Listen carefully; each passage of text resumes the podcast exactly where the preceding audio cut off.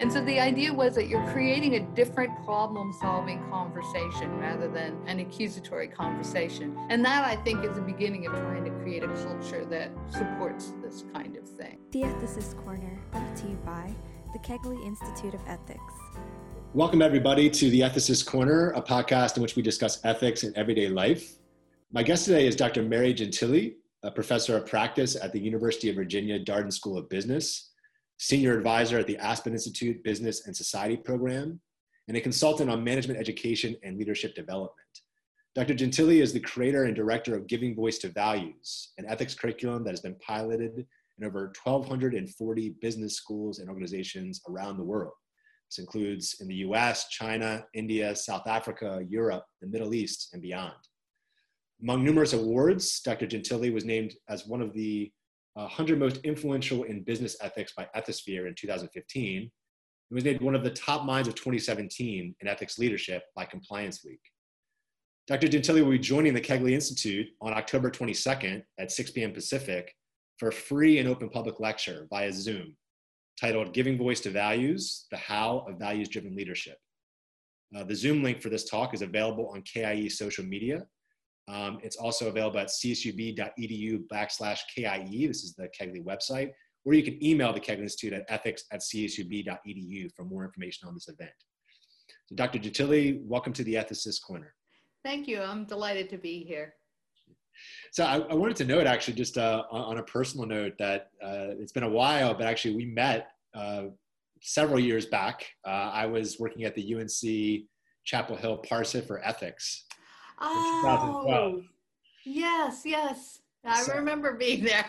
yeah, so I was I, I, was right out of grad school. I, that was my first uh, position out of grad school, and I was I was doing outreach coordination for the Parr Center for Ethics. And I remember your talk and your workshop. Well, it had a had a big impact on me. And, oh, and I'm so glad.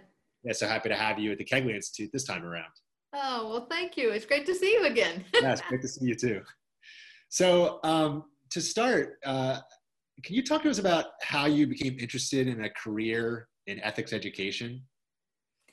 Yeah, it was sort of an accident.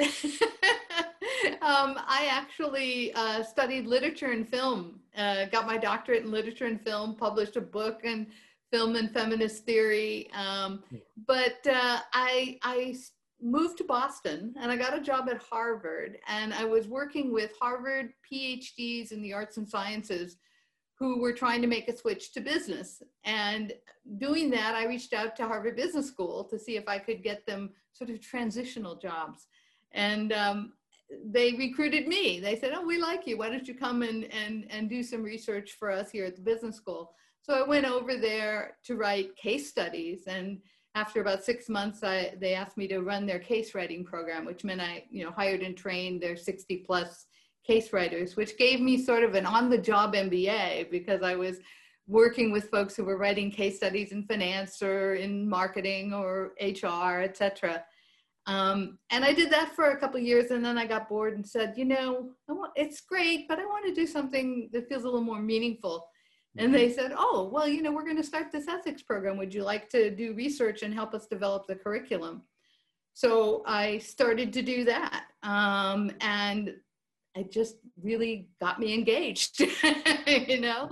And so the rest is sort of history. So I was there for 10 years. I helped to, um, I was part of the team that created their first required curriculum in ethics and leadership. And then later I, I um, designed and taught their first course on managing diversity. Um, and I went on from there. so, so did you find that your, your background in literature and film was like a, was an asset to you in this work? Was it like a seamless transition or how did that how did that background play into what you're doing now? It was really interesting. Um, when I first started working at the business school and taking some courses there, it was really a culture shock because, you know, if you're in a, a, a graduate program in the humanities and literature and film, as I was, you know, the whole idea is to take a, a single line of text or perhaps a certain scene from, from a film and to open it up into as many meanings as possible.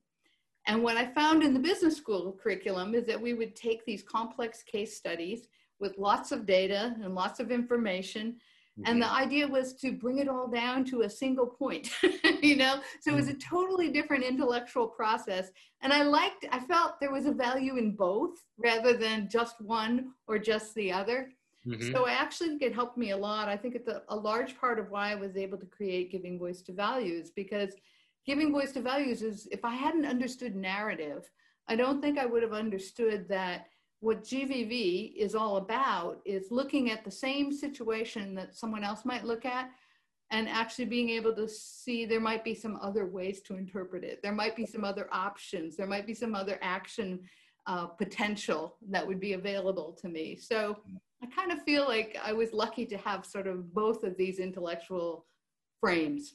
Yeah, that's fascinating. Uh, that kind of combination of, of, areas of expertise and the way they've come together in your career. Um, so you mentioned your curriculum um, and your program, giving voice to values. Uh, maybe to start, um, what does it mean to voice your values? Uh, mm-hmm. can you kind of tell our audience about what that phrase means for you? Yeah, and, and it's a great question because, you know, I do a lot of work globally. And, you know, I've learned there are certain things that I need to explain when I go into a very different culture from, from my own. Um, and one of them is to explain that the voice in giving voice to values is a metaphor. Um, and so it does not mean going to your boss and shaking your fist and telling him or her that they're all wrong. And, you know, it, it actually is a much more sophisticated, much more nuanced, much more tactical uh, kind of process. So it might mean having a one on one conversation with someone. It might mean building a set of allies, you know, finding that you need to work through a coalition. It might mean um, doing some research and gathering new data and making it available to the decision makers. It might simply mean asking some new questions mm-hmm. or talking to someone who talks to someone who has the ear of the decision maker mm-hmm. or any number of other approaches, which is part of what we unpack uh, when we use the Giving Voice to Values curriculum and pedagogy. So it's really a metaphor for, in one way or another, and usually multiple ways, um, raising a values based position and hopefully being influential in terms of uh, the outcome. Yeah, so I, I found this really fascinating. I mean, I, I've been doing work in ethics education for um, over a decade now, and the Kegley Institute does a lot of community ethics workshops and ethics trainings for faculty and students. And we've used your text before for, for some oh. of our programming so i found it very useful so it's great to be able to talk with you about this uh, you know in person I, I was looking at your bio and i was excited to see that you work both in an academic setting and outside an academic yeah. setting because that, more and more I'm, I'm doing some of that as well so i'm delighted to see that yeah, I mean, honestly, Mary, that's I think one of the coolest things for me about having come to the Kegley Institute is I've worked at several ethics institutes, um, you know, across the country, and I think I mean we have uh, at least half of our footprint is completely beyond the campus. So we really mm. have have really rich collaborations with the community, and that and that informs your work in really interesting ways, right? And the way that you think about how you do your educational work and the type of language you use and what you learn from the people you're working with, and that that's kind of actually leads me to a question for you. I mean, when you're doing this giving voice to values work and these trainings, can you paint a picture for our audience a bit about the kind of audiences you're working with? Is this students in a business school? Is this um, you know practicing CEOs? Um, you know, kind of, who are the people in the room with you, or, or, the kinds of people in the room with you when you're doing this training? Yeah, uh, it, it it's basically has evolved. When I when I created GVV, when I first started um, using it and, and sharing it, I thought my audience were was going to be MBA students, graduate business students, mm-hmm. and in fact, uh, it's used in, in graduate MBA programs. And I also wanted it to not be just ethics classes. I was trying to create a pedagogy that um, if you were teaching accounting or you were teaching economics or you're teaching marketing, that you could apply this methodology because it actually addressed a lot of the concerns that faculty in those courses have when you ask them to integrate values or ethics into their teaching because it's not it's not um, uh, ethical dilemmas. It's more here's a here's an ethical position that's not always easy to act on. How can you use the tools and frameworks and language of your discipline to be effective? Mm-hmm. so it's that was my original goal. Um, it was a modest goal. I wanted to yeah. transform mba education. But it's actually grown beyond that now. So we work with corporations and when we work with companies we work we you know meet with the senior executives and people all the way down to factory floor uh, kinds of workers. We've worked with ngos we've worked with the united nations um, the iaea um, we've worked with the us military um, um, and, and it's not just me, you know, part of GVV is, is a methodology that we make available widely and other people use it. So some of the audiences I'm talking about, I have actually met with and others, people who are using the methodology work with. So there are faculty who are now doing workshops in their communities. Um, yeah. I know a couple of accounting faculty who've been using it for years in their undergraduate accounting education and now, and then they started to work with um, accounting practitioners who need to get continuing education units in ethics.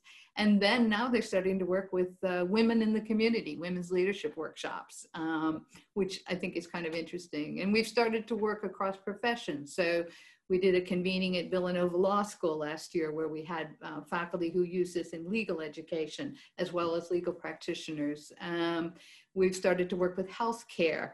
Um, I'm actually doing a keynote for the Center for Advanced Palliative Care conference in December. Um, we've met with uh, medical schools and nursing schools in Australia. Right now, I'm working with the um, Australian Institute of Health and Safety, which is kind of like the Australian OSHA. It's occupational health and safety professionals. Mm-hmm. We've also done work with the um, um, the Chartered Financial Analyst Institute. They've created an online training program for their global members, and we're working with financial markets in Australia. So it's really a wide swath yeah. of people. I'm actually working right now. I'm excited.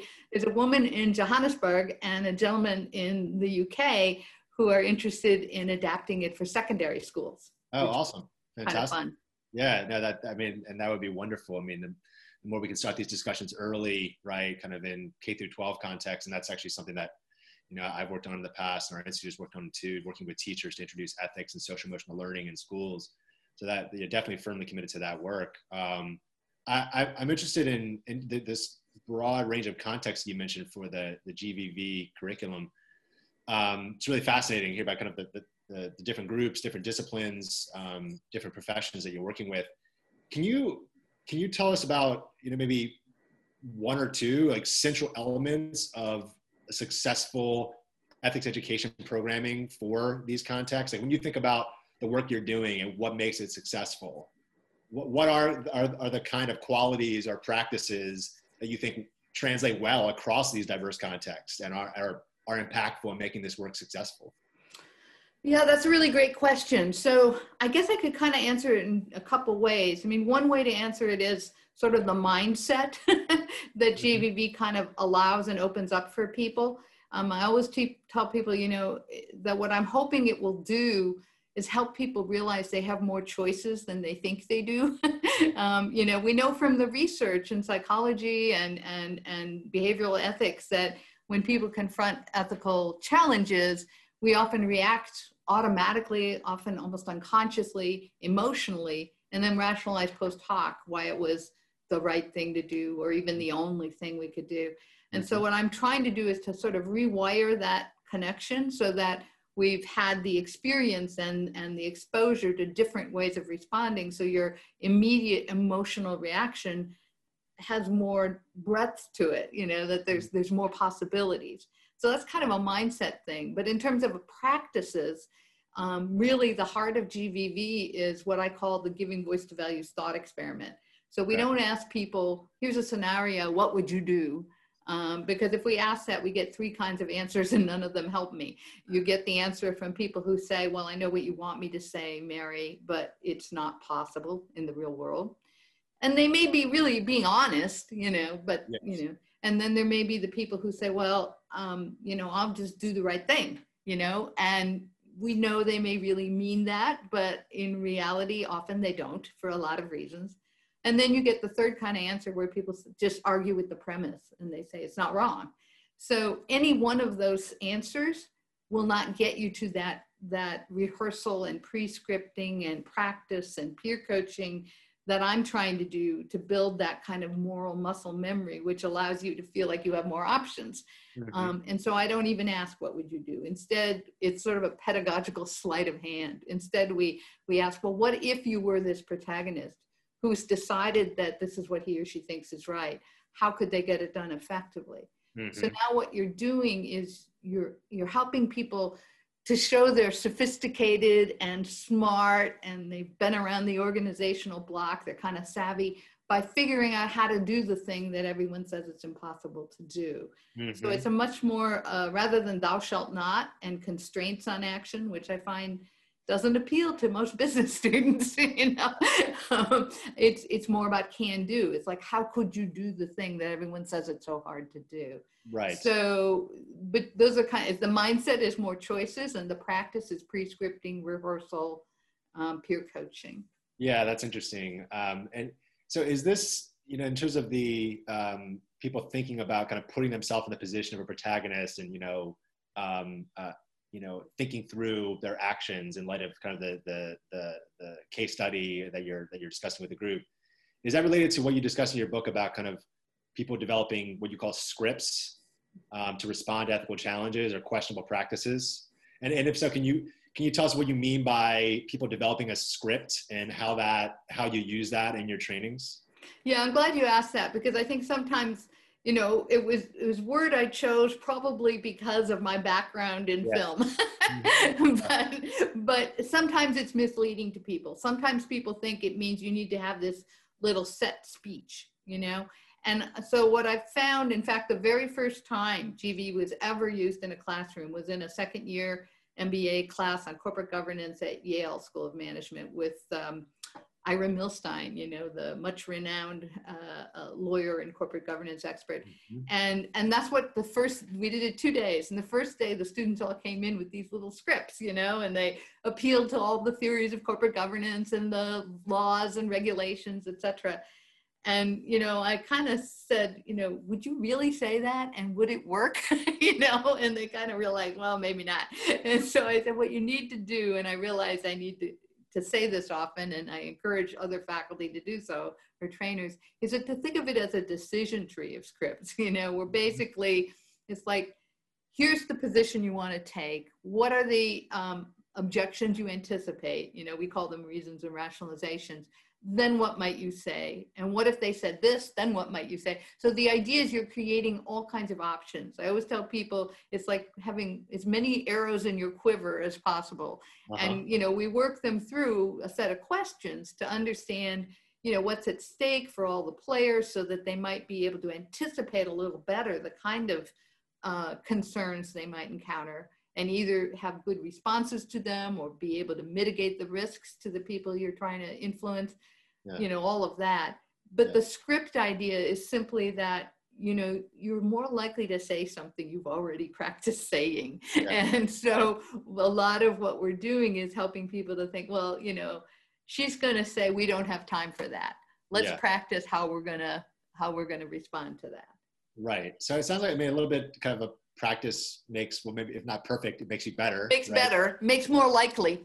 Yeah, and it also it also kind of reminds me a little bit of you know aristotle. I mean this kind of habituation that you become just by doing just actions right? You become good by doing good actions. And and so it seems like that that's reminding me of that a little bit too. I'm so glad you said that because uh, you know that's that was one of the sources of gvv was aristotle and praxis right. and all of that. Yeah. So I've been really, I mean, I've really enjoyed working with your framework and it's been a great tool kind of in the, the, the work that I've done in, in ethics workshops and my team too. Uh, and I, you know, there's kind of a question that I get um, from time to time when I'm doing ethics workshops of various kinds, whether with faculty or community members or whatever, or an organization, whatever it might be. You know, how optimistic should we be at the prospects of ethics education and improving, say, um, the behavior and convictions and motivations of individuals or organizations. Um, are you generally optimistic on that front? I mean, I'm assuming you are on some level, given the work you do. But you know, sometimes people are skeptical about that. Well, you can't you can't teach people to be ethical. So what are we really doing, right? So I'm wondering. I'm assuming you've gotten that question in some form before, and, and how you generally think about that and respond to it.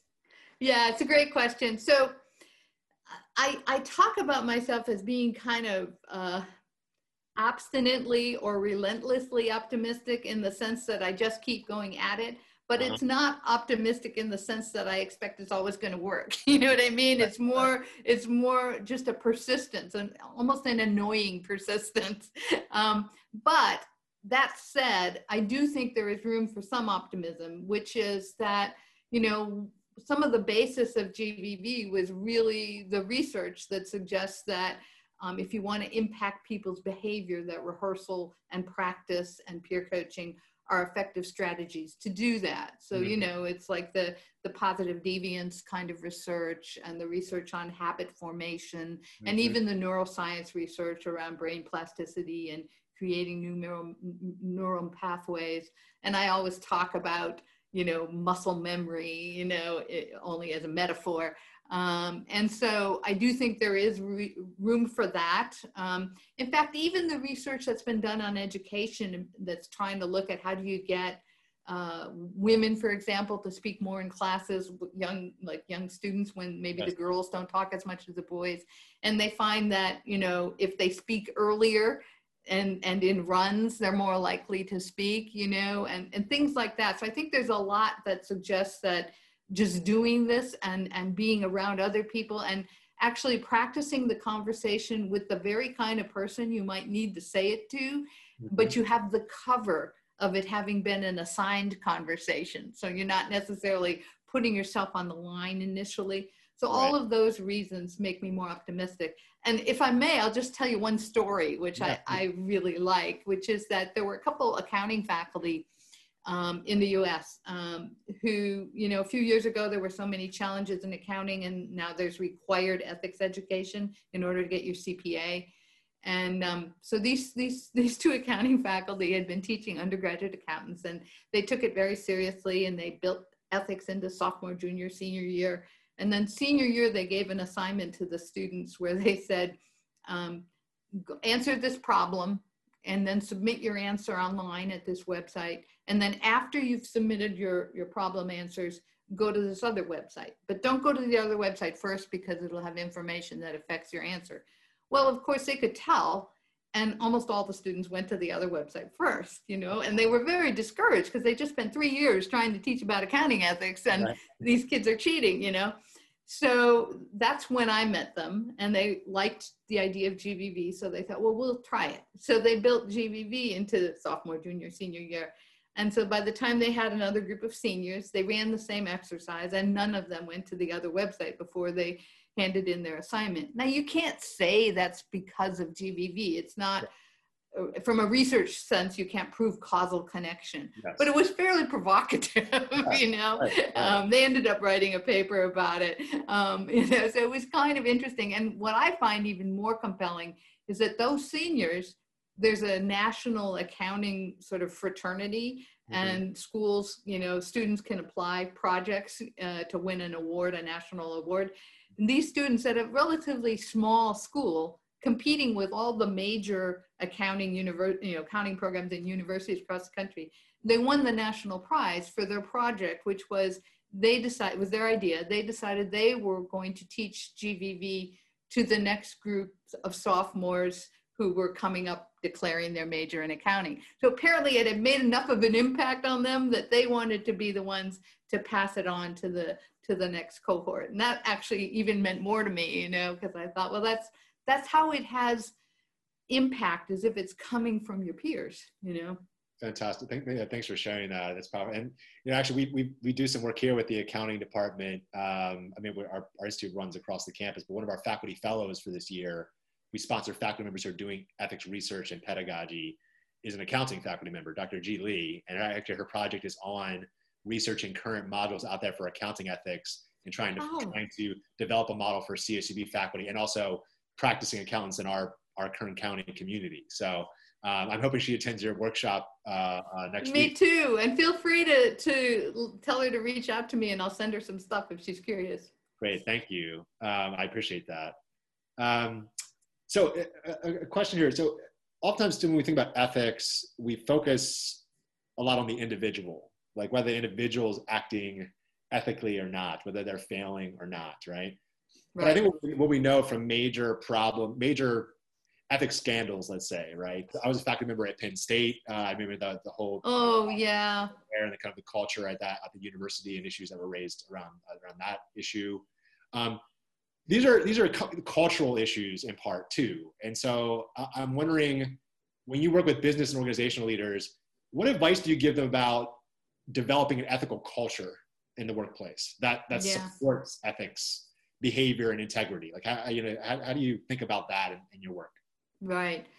Well, so often when I get invited to go into an organization, the senior leaders will sort of, you know, is a program for the middle and lower level managers, right? Because you don't need this if you're a senior leader, right? You already mm-hmm. know how to voice your values. And increasingly, people are actually kind of engaging in conversations at the senior level too, for the reasons you were pointing out. But I realized I needed to kind of reframe it a little bit to, um, to make it feel relevant and also more appealing to senior leaders. So we actually talk about GVV at the top of the organization. We talk about three things. The first is that you still need to do the rehearsal, the practice, the peer coaching around how to speak to your senior peers.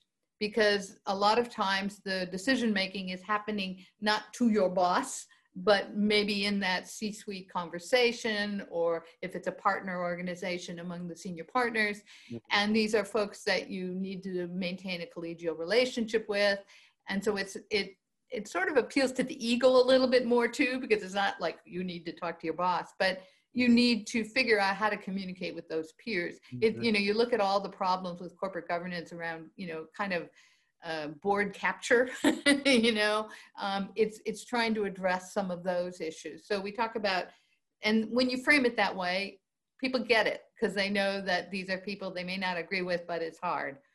The second level is what you just laid out, which is how do you create a culture that enables, encourages, supports voice.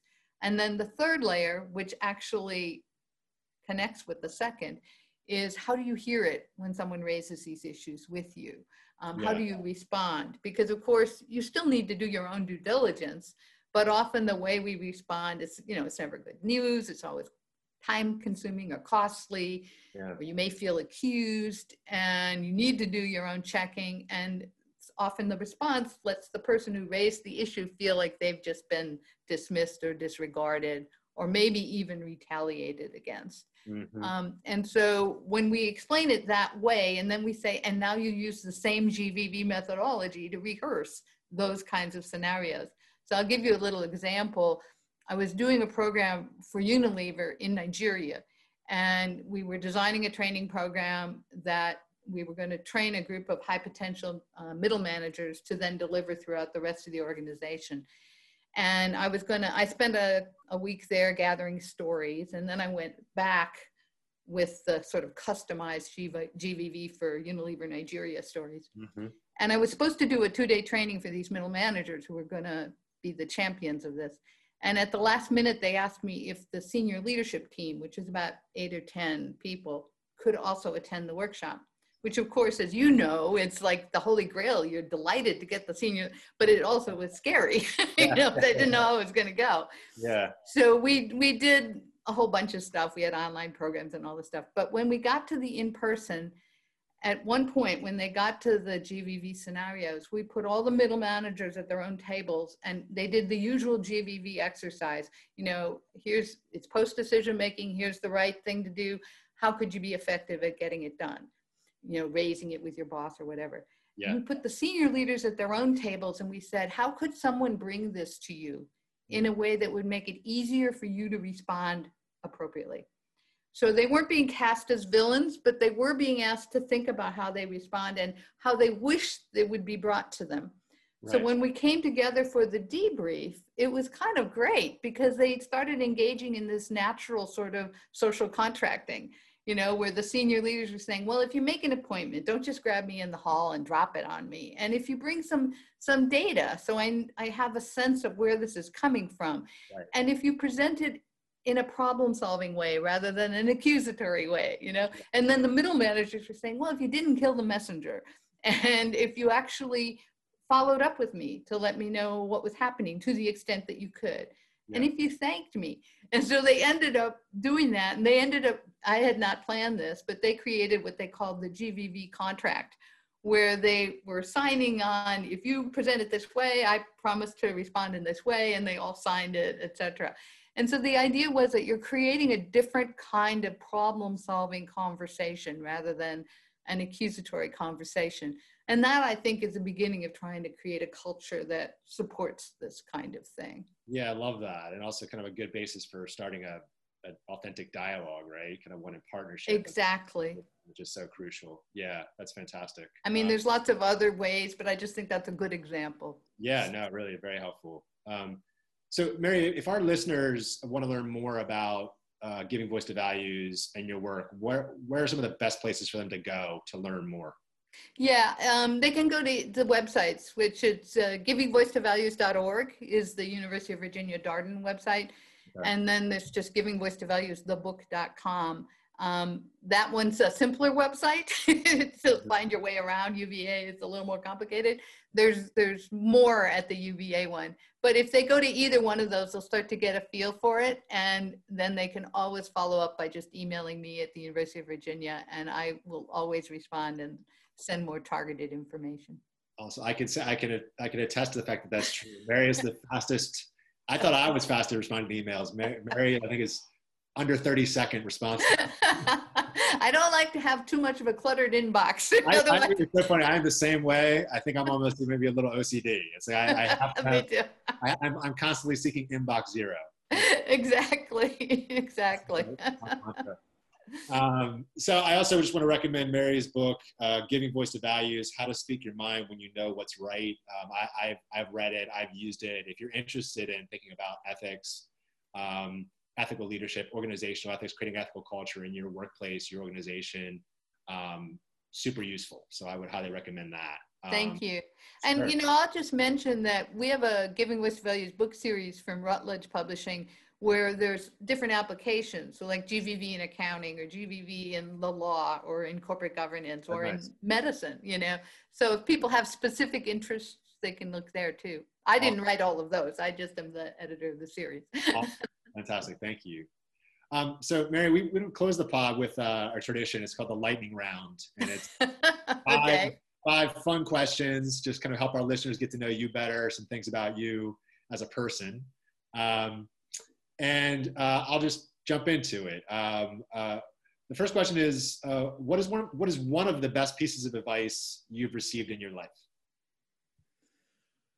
Oh, geez. Um, I guess. I guess um, you know, uh, much earlier in my career, somebody uh, told me that um, you know I was always worrying that was I was I insightful enough? Was I saying something new enough? Was I was it you know was i smart enough? And somebody said you know it's not so much as as the level it's it's just that whatever you say is going to be uniquely the way you say and experience it. And for somebody that will communicate. And and it just helped me feel freer to have my own voice and to figure you know may not be the smartest or newest or only one who ever said this but it's i'm going to say it in a way that will connect with somebody who is like me. Fantastic. Thank you I think that's useful for our students to hear a lot too. It comes to mind for me, kind of helping them feel more confident in what they're saying and who they are. Um, if you could have dinner with any two people, past or present, uh, who would they be and why? So it's interesting that you say two people um, because I was thinking about who I would have dinner with. And my first answer the answer is not that surprising. The reason might be surprising. My first answer was Barack Obama. And the reason I wanted to have dinner with him was to talk about well, how does it feel to have worked as hard as you have and to see so many things unraveled? Yeah. as we all go through that, we work really hard on something and then it doesn't always last, you know? Right. then I was talking about this with my partner and she said, Abraham Lincoln. And I thought, well, that's kind of interesting because in some ways he has the same story and the same challenge. So I thought it would be good to have them both together. yeah, an interesting so. dinner. And then be just a question of what, what would you eat with them? Would it be yeah, yeah. Japanese? What, what would the food choice be? food. I don't know. um, what is your favorite hobby or or a favorite hobby that you have outside of work? Oh, interesting. I guess I'm I'm a big my father was a veterinarian. I'm a big animal fan. So spending time with my dog and I look forward to in retirement there's a there's a the New England Equine Rescue Center near where I live in Massachusetts and I look forward to uh, spending time with the horses. awesome. Um, you've traveled all over the world with your work and so this question if you could live anywhere in the world for one year um, say maybe going out of quarantine, you have this choice to yeah. choose a year, where would it be? Yeah. So two answers, very, very different. Either Paris or um, uh, South Africa uh, near Kruger, because um, I, one of the best trip in my entire life was a safari there. So. All right. Uh, and last but not least, uh, if you were stranded on an island and you could have one book with you, uh, which book would you take? Anna Karenina. one. It's got it's, it's, long too, so you could. Uh, it's long. It'll keep me busy, and I, it, it, it made a big impact when I was younger. awesome. awesome. So, Mary, it's been so wonderful talking with you. Um, really, really excited for Me too. next week, October 22nd, 6 p.m. Um, everybody, please join us. It should be fantastic. And it's been fantastic. Thanks for sharing your insight and thanks for the, the work you do. It's, it's super important in our world today. Thank you. It was a lot of fun.